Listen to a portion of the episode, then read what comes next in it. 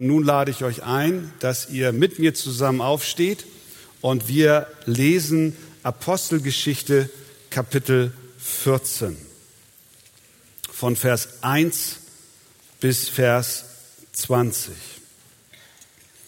Und es geschah in Ikonium, dass sie miteinander in die Synagoge der Juden gingen und derart redeten, dass eine große Menge von Juden und Griechen gläubig wurde. Die Juden jedoch, die sich weigerten zu glauben, erregten und erbitterten die Gemüter der Heiden gegen die Brüder. Doch blieben sie längere Zeit dort und lehrten freimütig im Vertrauen auf den Herrn, der dem Wort seiner Gnade Zeugnis gab und Zeichen und Wunder durch ihre Hände geschehen ließ. Aber die Volksmenge der Stadt teilte sich. Und die einen hielten es mit den Juden, die anderen mit den Aposteln. Als sich aber ein Ansturm der Heiden und Juden samt ihren Obersten erhob, um sie zu misshandeln und zu steinigen, da bemerkten sie es und entflohen in die Städte Lykaoniens, Lystra und Derbe und in die umliegende Gegend. Und sie verkündigten dort das Evangelium. Und in Lystra saß ein Mann mit gebrechlichen Füßen, der von Geburt an gelähmt war und niemals hatte gehen können. Dieser hörte den Paulus reden und als der ihn anblickte und sah, dass er Glauben hatte, geheilt zu werden, sprach er mit lauter Stimme, steh aufrecht auf deine Füße. Und er sprang auf und ging umher. Als aber die Volksmenge sah, was Paulus getan hatte, erhoben sie ihre Stimme und sprachen auf Lykaonisch, die Götter sind menschengleich geworden und zu uns hinabgekommen. Und sie nannten den Barnabas Zeus und den Paulus aber Hermes, weil er das Wort führte. Und die Priester des Zeus und der Priester des Zeus, dessen Tempel sich vor ihrer Stadt befand, brachte Stiere und Kränze an die Tore und wollte samt dem Volk opfern. Als aber die Apostel Barnabas und Paulus das hörten, zerrissen sie ihre Kleider und eilten zu der Volksmenge, riefen und sprachen, ihr Männer, was tut ihr da? Auch wir sind Menschen von gleicher Art wie ihr und verkündigen euch das Evangelium, dass ihr euch von diesen nichtigen Götzen bekehren sollt zu dem lebendigen Gott, der den Himmel und die Erde gemacht hat, das Meer und alles, was darin ist er ließ in den vergangenen Generationen alle Heiden ihre eigenen Wege gehen und doch hat er sich selbst nicht unbezeugt gelassen. Er hat uns Gutes getan, uns vom Himmel Regen und fruchtbare Zeiten gegeben und unsere Herzen erfüllt mit Speise und Freude. Obgleich sie dies sagten, konnten sie die Menge kaum davon abbringen, ihn zu opfern. Es kamen aber aus Antiochia und Iconium Juden herbei, die überredeten die Volksmenge und steinigten Paulus und schleiften ihn vor die Stadt hinaus in der Meinung, er sei gestorben. Doch als ihn die Jünger umringten, stand er auf und ging in die Stadt. Und am folgenden Tag zog er mit Barnabas fort nach Derbe. Amen. Nehmt gerne Platz. Paulus und Barnabas wurden vom Heiligen Geist durch die Gemeinde in Antiochia in die Mission ausgesandt. Unter Handauflegung und Gebet hat ihre Gemeinde sie hinausgeschickt. Sie durchzogen Zypern, dann ging es nach Antiochia in Pisidien. Dort predigten sie zuerst in der Synagoge und zum Ende hin dann vor der fast der ganzen Stadt, wie es uns Apostelgeschichte 13 berichtet. Lukas fasst die Missionsreise bis dahin mit folgenden Worten zusammen. Das Wort des Herrn, schreibt er, aber wurde durch das ganze Land getragen. Die beiden machten sich dann auf den Weg zu den Städten Iconium, Lystra und Derbe, um dann auf demselben Weg zurück an die Südküste der heutigen Türkei zu reisen, um nach Antiochia zu der Heimatgemeinde zurückzukommen. Auf diesen Stationen, die uns in Apostelgeschichte 14 berichtet werden, sehen wir, was die Missionsarbeit begleitete. Das Erste, was sofort ins Auge springt, ist, dass wir auf der ganzen Reise zum einen Widerstand haben, aber zugleich auch eine Ausweitung des Einflussgebietes der beiden. Widerstand und Ausbreitung gingen Hand in Hand. Wir haben in der Apostelgeschichte bis hierhin immer wieder davon gelesen, dass die Verkündigung des Evangeliums mit Widerstand und Verfolgung einhergeht. Man könnte natürlich jetzt sagen, na ja, müssen wir jetzt an dieser Stelle das nochmal erwähnen? Und ich sage, ja, wir müssen es nochmal erwähnen, weil es offensichtlich dem Heiligen Geist gefallen hat, im Wort Gottes ausführlich in diesem Kapitel niederzuschreiben, unter welchen Umständen sich das Evangelium von Jesus Christus ausbreitet. Dieser Text ruft uns noch einmal in Erinnerung. Und ich glaube, wir können es nicht oft genug hören. Mission, die Verkündigung des Evangeliums ist in das Feindesland hineinzugehen, hinter die Frontlinien und dort Christus verkündigen. So war es hier. In Kapitel 13, Vers 50, nachdem sie in Pisidien, in Antiochia waren und das Wort des Herrn sich verbreitete, lesen wir, die Juden aber reizten die gottesfürchtigen Frauen und die Angesehenen und die Vornehmsten der Stadt auf. Und sie erregten eine Verfolgung gegen Paulus und Barnabas und vertrieben sie aus ihrem Gebiet. Was muss dahinter stecken, hinter so ein paar Worten? Man kann da schnell rüberlesen, aber versetz dich mal in die Lage dieser beiden Apostel. Ein solcher Widerstand, eine solche Einschüchterung, eine solche Bedrohung. Und wie reagieren sie? Vers 51, da schüttelten diese den Staub von ihren Füßen gegen sie und gingen nach Ikonium. Sie handelten ganz gemäß des Wortes, das Jesus seinen Jüngern sagte, als er sie zu zweit aussandte. Und wenn euch jemand nicht aufnehmen, sagte er, noch auf eure Worte hören wird, so geht fort aus diesem Haus oder dieser Stadt und schüttelt den Staub von euren Füßen. So kam's. Der Widerstand, die Vertreibung, die Opposition führte aber nicht zum Ende der Mission, sondern führte zu einer Ausweitung der Mission. Denn sie ging nicht zurück nach Antiochia zu der sendenden Gemeinde und sagten, sorry, aber da war Widerstand, wir sind wieder da, sondern sie gingen weiter nach Ikonium. Sie ließen sich nicht von ihrer Mission abhalten, aber kaum waren sie in Ikonium, Ikonien, und predigten dort in der Synagoge, sodass viele Juden und Griechen gläubig wurden, lesen wir in Vers 2, Apostelgeschichte 14. Die Juden jedoch, die sich weigerten zu glauben, erregten und erbitterten die Gemüter der Heiden gegen die Brüder. Selbe Situation, wiederum Widerstand. Was war ihre Reaktion? Vers 3. Doch Saulus, Paulus und Barnabas blieben längere Zeit dort und lehrten freimütig im Vertrauen auf den Herrn, der dem Wort seiner Gnade Zeugnis gab und Zeichen und Wunder durch ihre Hände geschehen ließ. Sie machten weiter, obwohl der Widerstand in Ikonium zunahm. Vers 5. Als sich aber ein Ansturm der Heiden, immer noch in Ikonien, und Juden samt ihren Obersten erhob, um sie zu misshandeln und zu steinigen. Reaktion? Da bemerkten sie es und entflohen in die Städte Lykaoniens, Lystra und Derbe. Haben wir gesehen auf der Karte, wie die Mission voranschritt.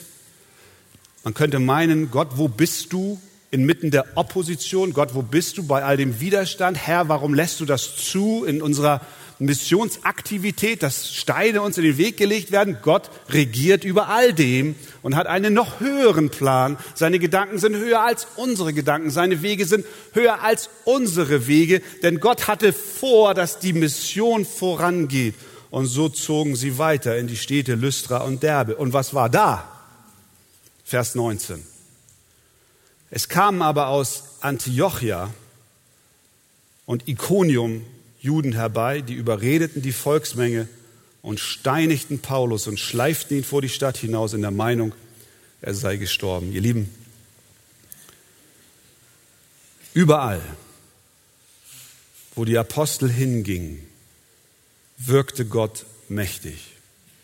Menschen bekehrten sich, Juden bekehrten sich, Heiden bekehrten sich. Aber die Botschaft von Jesus Christus erzeugt stets Trennung. Einige folgen dem Evangelium, andere geraten in Aufruhr. Das ist bis heute nicht anders. Nicht nur im Kontext einer weltweiten Mission, sondern auch in deinem Leben. An dem Ort, wo du lebst. Da, wo Gott dich hingestellt hat.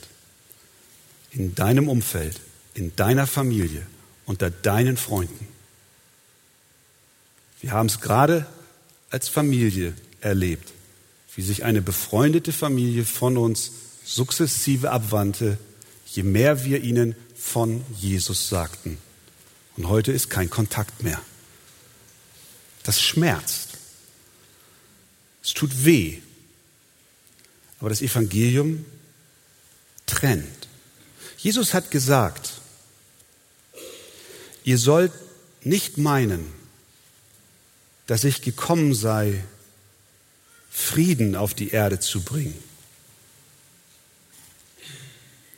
sondern das Schwert. Ich bin nicht gekommen, Frieden zu bringen, sondern das Schwert. Damit meint er nicht ein, ein physisches Schwert, mit dem er seine Anhänger in den, in den Krieg treibt, in die Gewalt. Überhaupt nicht. Sondern er erklärt, was er mit Schwert meint. Denn ich bin gekommen, den Menschen zu entzweien mit seinem Vater und die Tochter mit ihrer Mutter. Und die Schwiegertochter mit ihrer Schwiegermutter. Und die Feinde des Menschen werden seine eigenen Hausgenossen sein.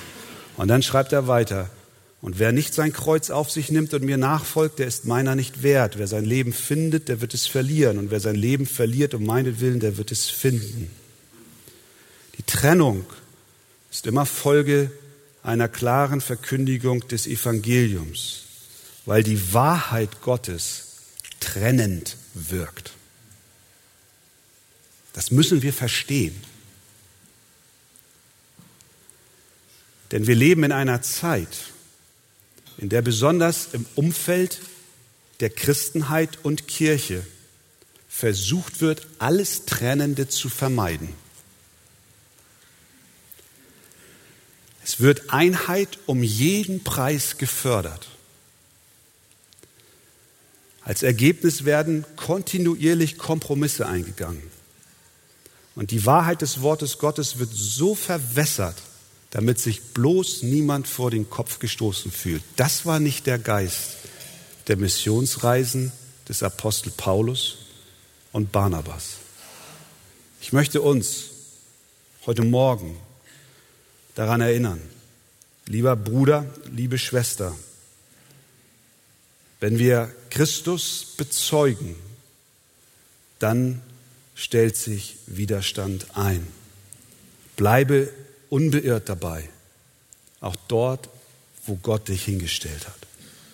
Also, Widerstand war die erste Begleitung der Mission. Das Zweite, was wir sehen, ist, dass das Wort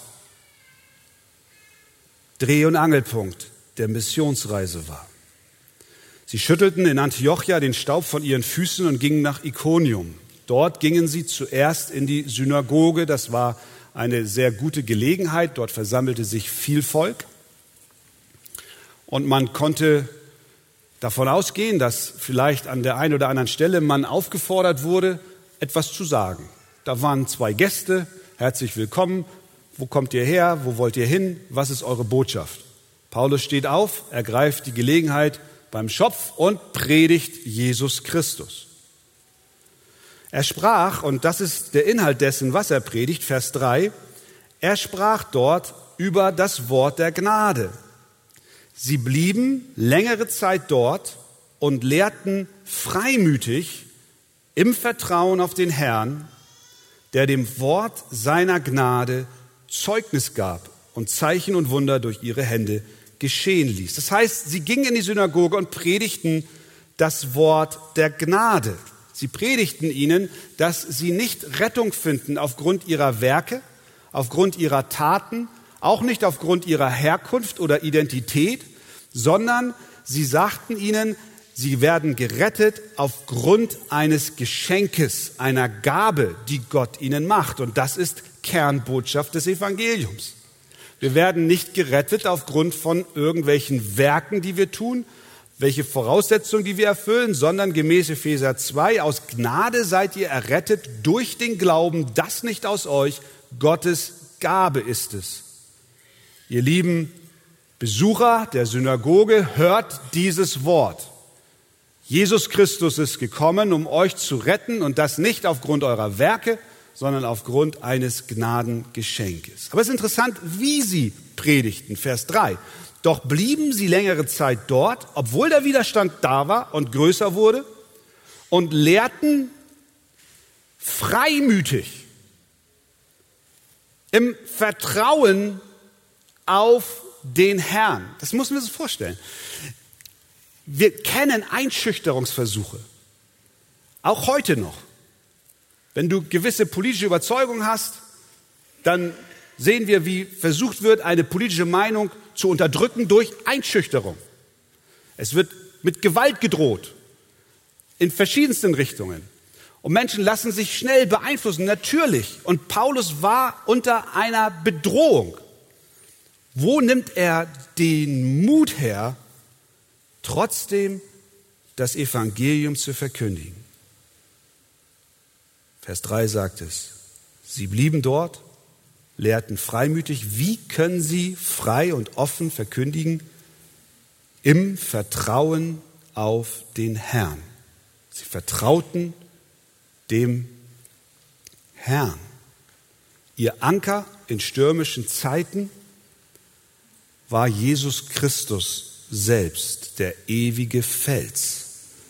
Die Wurzeln ihres Baumes der im Auge des Orkans stand, waren so tief mit Gott verbunden, dass er nicht umstürzte. Sie ließen sich nicht durch das Schnauben und Toben ihrer Feinde einschüchtern, sondern lehrten frei und offen im Vertrauen auf den Herrn. Natürlich behielten sie die Bedrohung im Blick, sodass sie ab bestimmten Punkten auch entschieden weiterzuziehen. Als sie hörten, die Gefahr der Steinigung droht, gingen sie weiter. Aber der bestimmende Faktor ihres Handelns war das Vertrauen auf den Herrn, der sie doch auf diese Reise geschickt hatte. Der Heilige Geist war es, der sagte, sondert mir aus, Saulus und Barnabas, zu dem Werk, zu dem ich sie berufen habe. Und sie wussten, sie sind im Auftrag des Herrn unterwegs und sie vertrauten darauf, dass dieser Herr auch mit ihnen sein wird. Sie ließen sich nicht verunsichern, sondern waren fest verwurzelt. Meine Frage an dich, suchst du auch Festigkeit und Halt in den Stürmen deines Missionsdienstes, deines persönlichen Zeugnisses und deines Lebens. Vertraue dem Herrn. Suchst du Geborgenheit in stürmischer See? Vertraue dem Herrn. Die auf den Herrn vertrauen, Psalm 125, sind wie der Berg Zion, der nicht wankt, sondern ewiglich bleibt. Auf Gott vertraue ich und fürchte mich nicht. Psalm 56, 12. Was kann ein Mensch mir antun? Das ist eine rhetorische Frage. Ein Mensch kann mir nichts antun. Paulus und Barnabas unter Bedrohung ihres Lebens blieben längere Zeit dort. Ich hätte die Beine in die Hand genommen, hätte mich in den sicheren Hafen nach Antiochia begeben, nach Hause. Es sei denn, Gott würde mich mit übernatürlicher Kraft und einem Vertrauen ausstatten, was von ihm kommt. Sie blieben dort, lehrten freimütig. Wie könnt ihr das tun? Indem ihr dem Herrn vertraut. Und so war es. Die Menschen in der Synagoge, die Juden schmiedeten dann plötzlich eine Allianz mit den Heiden, obwohl sie gar nicht mit Heiden sprechen, nicht mit Heiden essen, nicht mit Heiden am selben Ort sitzen, sogar die Straßenseite wechseln, wenn Heiden kommen. Aber sie rotteten sich zusammen, machten sich eins gegen das Evangelium. Die Mächte der Finsternis verbündeten sich, um gegen Jesus und sein Evangelium vorzugehen. Und so planten sie, Paulus und Barnabas zu steinigen. Wir sehen also, die Missionsreise war begleitet durch Widerstand, aber auch durch ein Vertrauen auf den Herrn und sie verkündigten das Wort seiner Gnade. Weiteres Kennzeichen der Missionsreise waren Zeichen und Wunder. Vers 3. Sie blieben längere Zeit dort, lehrten freimütig im Vertrauen auf den Herrn, der dem Wort seiner Gnade Zeugnis gab und Zeichen und Wunder durch ihre Hände geschehen ließ. Wie diese Zeichen und Wunder konkret aussahen, können wir bei ihrer nächsten Station sehen in Lystra. Vers 8. In Lystra saß ein Mann mit gebrechlichen Füßen, der von Geburt an gelähmt war und niemals hatte gehen können. Dieser hörte den Paulus reden. Und als der ihn anblickte und sah, dass er Glauben hatte, geheilt zu werden, sprach er mit lauter Stimme, steh aufrecht auf deine Füße. Und er sprang auf und ging umher. Wir sehen einmal in Iconium, dort geschahen Zeichen und Wunder. Und in Lystra haben wir dieses explizite Beispiel, wie ein Gelähmter gesund wurde. In beiden Fällen, wenn wir genau darauf achten, haben wir eine deutliche Verknüpfung zwischen dem Wort und dem Wunder. Schaut mal rein, Vers 3. Der dem Wort seiner Gnade Zeugnis gab, wodurch? Durch Zeichen und Wunder. Das heißt, die Wunder hatten einen Zweck, nämlich das gepredigte Wort zu bestätigen. Auch bei dem Gelähmten in Lystra ist eine Verbindung zwischen Wort und Wunder zu sehen. Er saß unter den Zuhörern und hörte Paulus reden. Nun hat Paulus nicht irgendwas geredet, wir wissen, dass er Christus gepredigt hat. Das war seine Mission. Er hörte Paulus reden. Paulus redete von Jesus und während Paulus predigte, trafen sich die Blicke von Paulus und dem Gelähmten, der in der Menge saß. Und der Apostel sah, dass dieser Gelähmte Glauben hat. Der Glaube kam zu ihm durch das verkündigte Wort. Und er sprach zu ihm mit lauter Stimme, steh aufrecht. Und er steht auf. Wahnsinn. Was für eine Situation. Der Mann ist geheilt.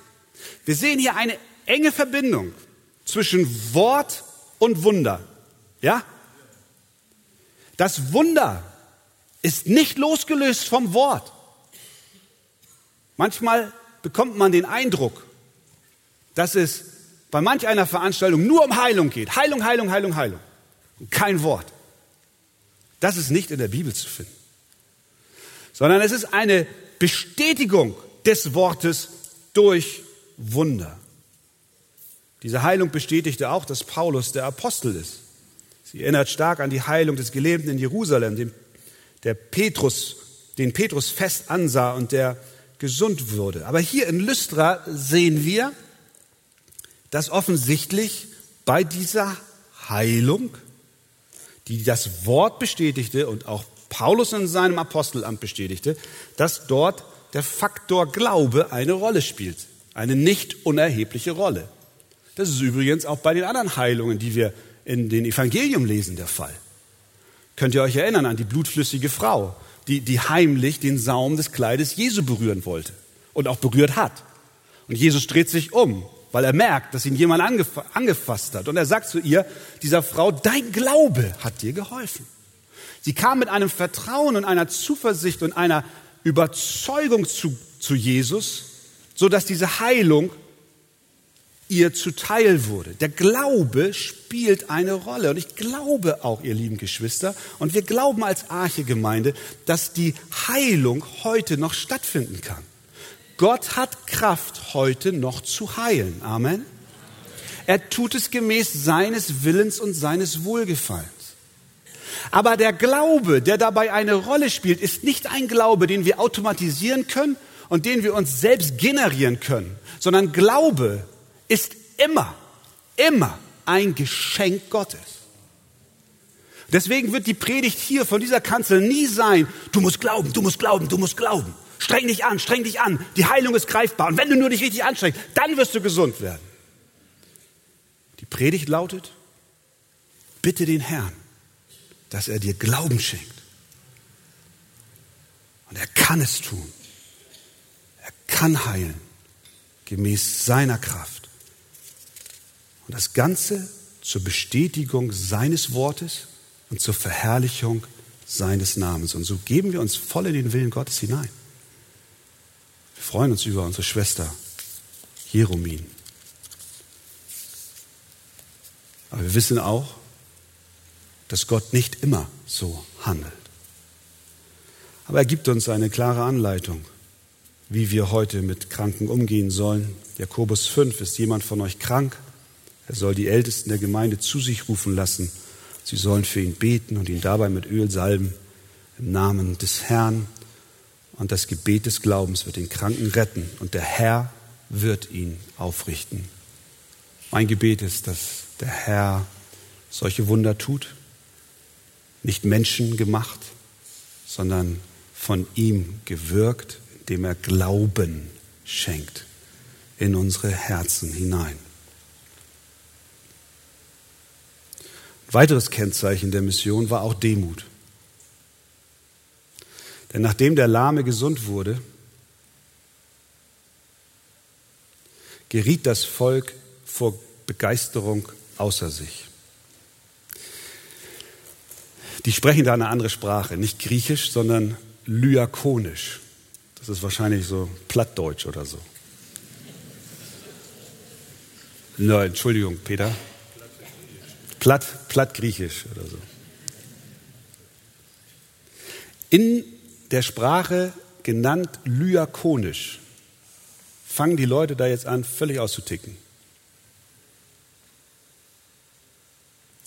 Und rufen,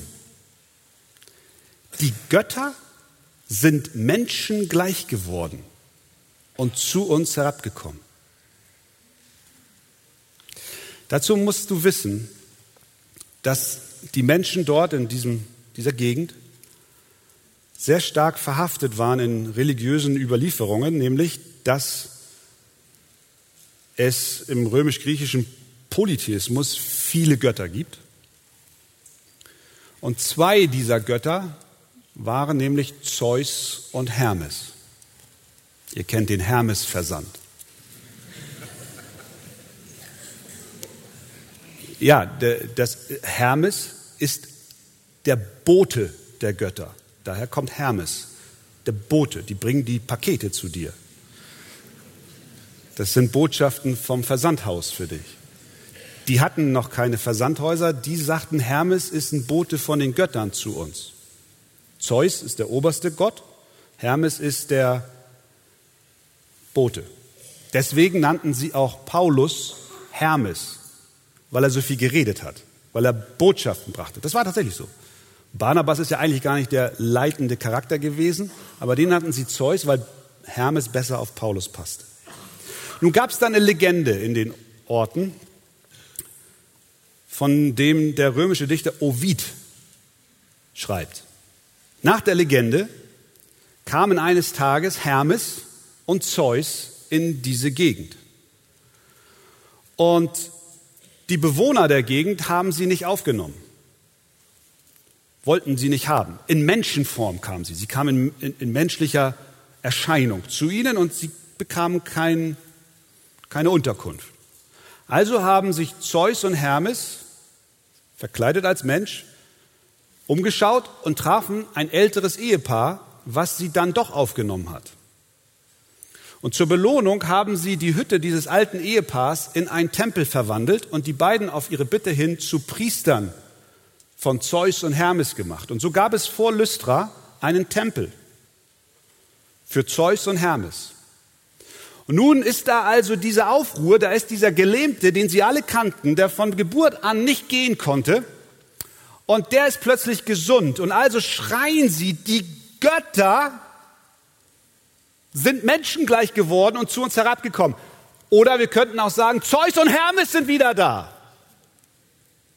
Aber diesmal wollten sie nicht denselben Fehler begehen, denn damals hatten sie die beiden Götter, diese beiden Alten, belohnt, nämlich ihre kleine arme Hütte zu einem Tempel gemacht und die restliche Bevölkerung umgebracht. Nun hatte der Priester, der nun vor, der Tour, vor den Türen der, der Stadt war, hörte den Lärm. Er ist dort Priester für Zeus und Hermes und denkt bei sich, meine Zeit, Zeus und Hermes sind da, jetzt bloß nicht denselben Fehler machen, wie sie damals gemacht haben. Wir wollen sie aufnehmen. Also kommt er mit dem Stier und sie wollen den beiden opfern. Kränze und Stiere. Was machen Paulus und Barnabas? Und ich finde das hier stark. Statt dass die beiden sich von der Menge geschmeichelt fühlen, waren sie tief getroffen. Sie ließen sich nicht feiern. Meine Zeit. Was für eine Gelegenheit. Jetzt mal so richtig zu sagen, wer sie sind. Sich mit Heilungen zu schmücken, die Situation zu nutzen, um hochgehoben zu werden. Die Menge total aus dem Häuschen. Paulus hätte sagen können, hey Barnabas, wenn wir das jetzt über uns ergehen lassen, dann wären wir jemand. Wir könnten in eine Position gelangen, in der wir gehört werden. Wir könnten berühmt sein, einen Namen haben, Anerkennung haben, das Evangelium predigen, Menschen gesund machen, Ehre bekommen. Aber Paulus fiel nicht darauf rein. Er hat die Situation durchschaut. Satan ist raffiniert. In der Stadt, in der er vorher war, wollte Satan ihn töten. Hier nun wollte er ihn zu einem Gott machen. Der Böse spielt auf der gesamten Klaviatur. Er kennt die Höhentöne und er kennt die tiefen Töne. Wenn Verfolgung ihn nicht zum Ziel bringt, dann versucht er es mit Ehre. Mit zwei Dingen muss ein Christ lernen, umzugehen. Mit Verfolgung und mit Stolz. Das sind die zwei Enden des Spektrums. Manchmal ist der Stolz zerstörerischer als die Verfolgung, ihr Lieben. Manchmal ist der Stolz zerstörerischer als die Verfolgung. Stolz ist katastrophal. Wenn Paulus und Barnabas an dieser Stelle ihrem Stolz nachgegangen wären, dann wäre die Mission beendet gewesen. Finito, aus, vorbei. Du brauchst in der Welt nicht populär sein, um erfolgreich bei Gott zu sein. Wie reagieren sie? Vers 14. Als aber die Apostel Barnabas und Paulus das hörten, zerrissen sie ihre Kleider. Hört auf, uns anzubeten. Wir sind nicht Gott. Warum sind die Menschen so töricht und beten Menschen an? Warum sind sie so töricht und schaffen sich eine Religion von vielen Göttern? Ein Gott, der die See beherrscht, einer, der das Feuer beherrscht, einer, der die Berge beherrscht. Aber ist es heute wirklich anders? Wie viele Menschen beten Menschen an? Wie viele Menschen beten Heilige an? Für jede Situation gibt es einen besonderen Heiligen. Wie viele tragen Ketten und Amulette? Wir sind nicht zufrieden mit Gott, dem Allerhöchsten, sondern schaffen uns unsere Götter. Wir alle, ihr Lieben, nicht nur die Griechen, nicht nur die Römer, nicht nur die Katholiken, sondern wir alle, alle haben eine tiefe innere Neigung, Götzen anzubeten. Denn unsere Natur ist, in unserer Natur liegt, dass wir die Herrlichkeit des ewigen Gottes mit einer Lüge ausgetauscht haben, Römer 1,25, die die Wahrheit Gottes mit der Lüge vertauschten und dem Geschöpf Ehre und Gottesdienst erwiesen anstatt dem Schöpfer. Und es müssen nicht Menschen sein, es müssen nicht Götter sein, es müssen nicht Heilige sein, sondern es gibt auch in deinem Leben und in meinem Leben Dinge, die ich über Gott stelle und damit die Ehre dem Allmächtigen entziehe. Paulus und Barnabas, durch die Gnade Gottes, sind dem Betrug des Teufels nicht auf dem Leim gegangen und haben gesagt, nein, wir machen hier keine Heilungsveranstaltungen die nächsten zehn Tage, sondern wir predigen das Evangelium. Und das taten sie. Vers 14. Als sie aber das hörten, zerrissen sie ihre Kleider. Wahrscheinlich hat es ein bisschen gedauert, bis sie geschnallt haben, was da vor sich geht. Denn es war lyakonisch, ihr, ihr erinnert euch. Es war nicht griechisch, was sie da gerufen haben. Die mussten erst mal verstehen. Wahrscheinlich haben sie erst verstanden, als dieser Ochse vor ihnen stand und vielleicht schon das Beil erhoben war. Dann haben sie äh, nicht, nicht, nicht opfern. Als sie das hörten, zerrissen sie ihre Kleider und eilten zu der Volksmenge und riefen und sprachen, ihr Männer, was tut ihr da? Auch wir sind Menschen von gleicher Art wie ihr. Und was jetzt? Und verkündigen euch das Evangelium. Dass ihr euch von diesen nichtigen Götzen bekehren sollt zu dem lebendigen Gott, der den Himmel und die Erde gemacht hat, das Meer und alles, was darin ist er ließ in den vergangenen Generationen alle Heiden ihre eigenen Wege gehen und doch hat er sich selbst nicht unbezeugt gelassen. Er hat uns Gutes getan, uns vom Himmel Regen und fruchtbare Zeiten gegeben und unsere Herzen erfüllt mit Speise und Freude. Er zitiert hier übrigens nicht das Alte Testament, was er in der Synagoge getan hat, denn er hat hier eine andere Zuhörerschaft. Die Predigt ist anders strukturiert, aber er verkündigt das Evangelium. Er sagt es dort. Und das Evangelium ist die Botschaft von Jesus Christus. Vers 18, obgleich sie dies sagten, konnten sie die Menge kaum davon abbringen, ihn zu opfern. Wir wissen nicht, ob sie wirklich es verstanden haben. Die waren so aufs Opfern aus. Aber die beiden verkündigten Jesus Christus. Und das ist, was wir verkündigen, ob in der Synagoge oder ob von Menschen, die Götzen anbeten, wie Hermes und Zeus. Wir verkündigen das Evangelium von Jesus Christus. Diese Episode endet wiederum mit Verfolgung. Es kamen aber aus Antiochia und Iconium Juden herbei, die überredeten die Volksmenge und steinigten Paulus und schleiften ihn vor die Stadt hinaus in der Meinung, er sei gestorben. Die Verfolger kamen bis nach Lystra, in das Landesinnere, irgendwo in den Bergen. Die Meute gab keine Ruhe, bis sie Paulus hatten, steinigten ihn und schleiften ihn vor die Stadt. Ihr Lieben, Mission und Evangelisation ist die Verkündigung der frohen Botschaft von Jesus Christus im Feindesland, hinter der Frontlinie. Aber Jesus Christus baut seine Gemeinde und die Pforten der Hölle kann sie nicht, können sie nicht überwinden. Amen. Paulus schreibt später den Gemeinden in Galatien, in der Gegend, in Galater 6, Vers 17. Er schreibt dort Folgendes, denn ich trage die Mahlzeichen des Herrn an meinem Leib. Dieser Mann muss von den Steinen, die auf ihn heruntergeprasselt waren, er muss von ihnen gekennzeichnet gewesen sein. Als er in die Heimatgemeinde zurückkam nach Antiochia, muss er ausgesehen haben, als ob er buchstäblich aus dem Krieg kommt. Die Felsbrocken und die Steine, die auf seinen Kopf schlugen, die auf die Nase schlugen, die auf die Ohren gingen, er war wie tot. Narben, Mahlzeichen des Leides und der Verfolgung waren auf ihn herabgekommen. Und deswegen sagt er in Vers 22 auf den Rückweg, als er die Gemeinden und Christen stärkt, dass wir durch viele Bedrängnisse in das Reich Gottes eingehen müssen. Mögen wir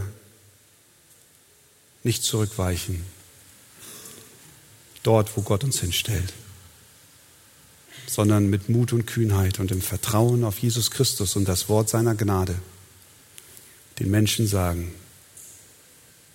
Gott regiert, Christus ist der Herr, kehre um, tue Buße, es gibt Vergebung für die Sünden, es gibt Hoffnung für dich. Amen.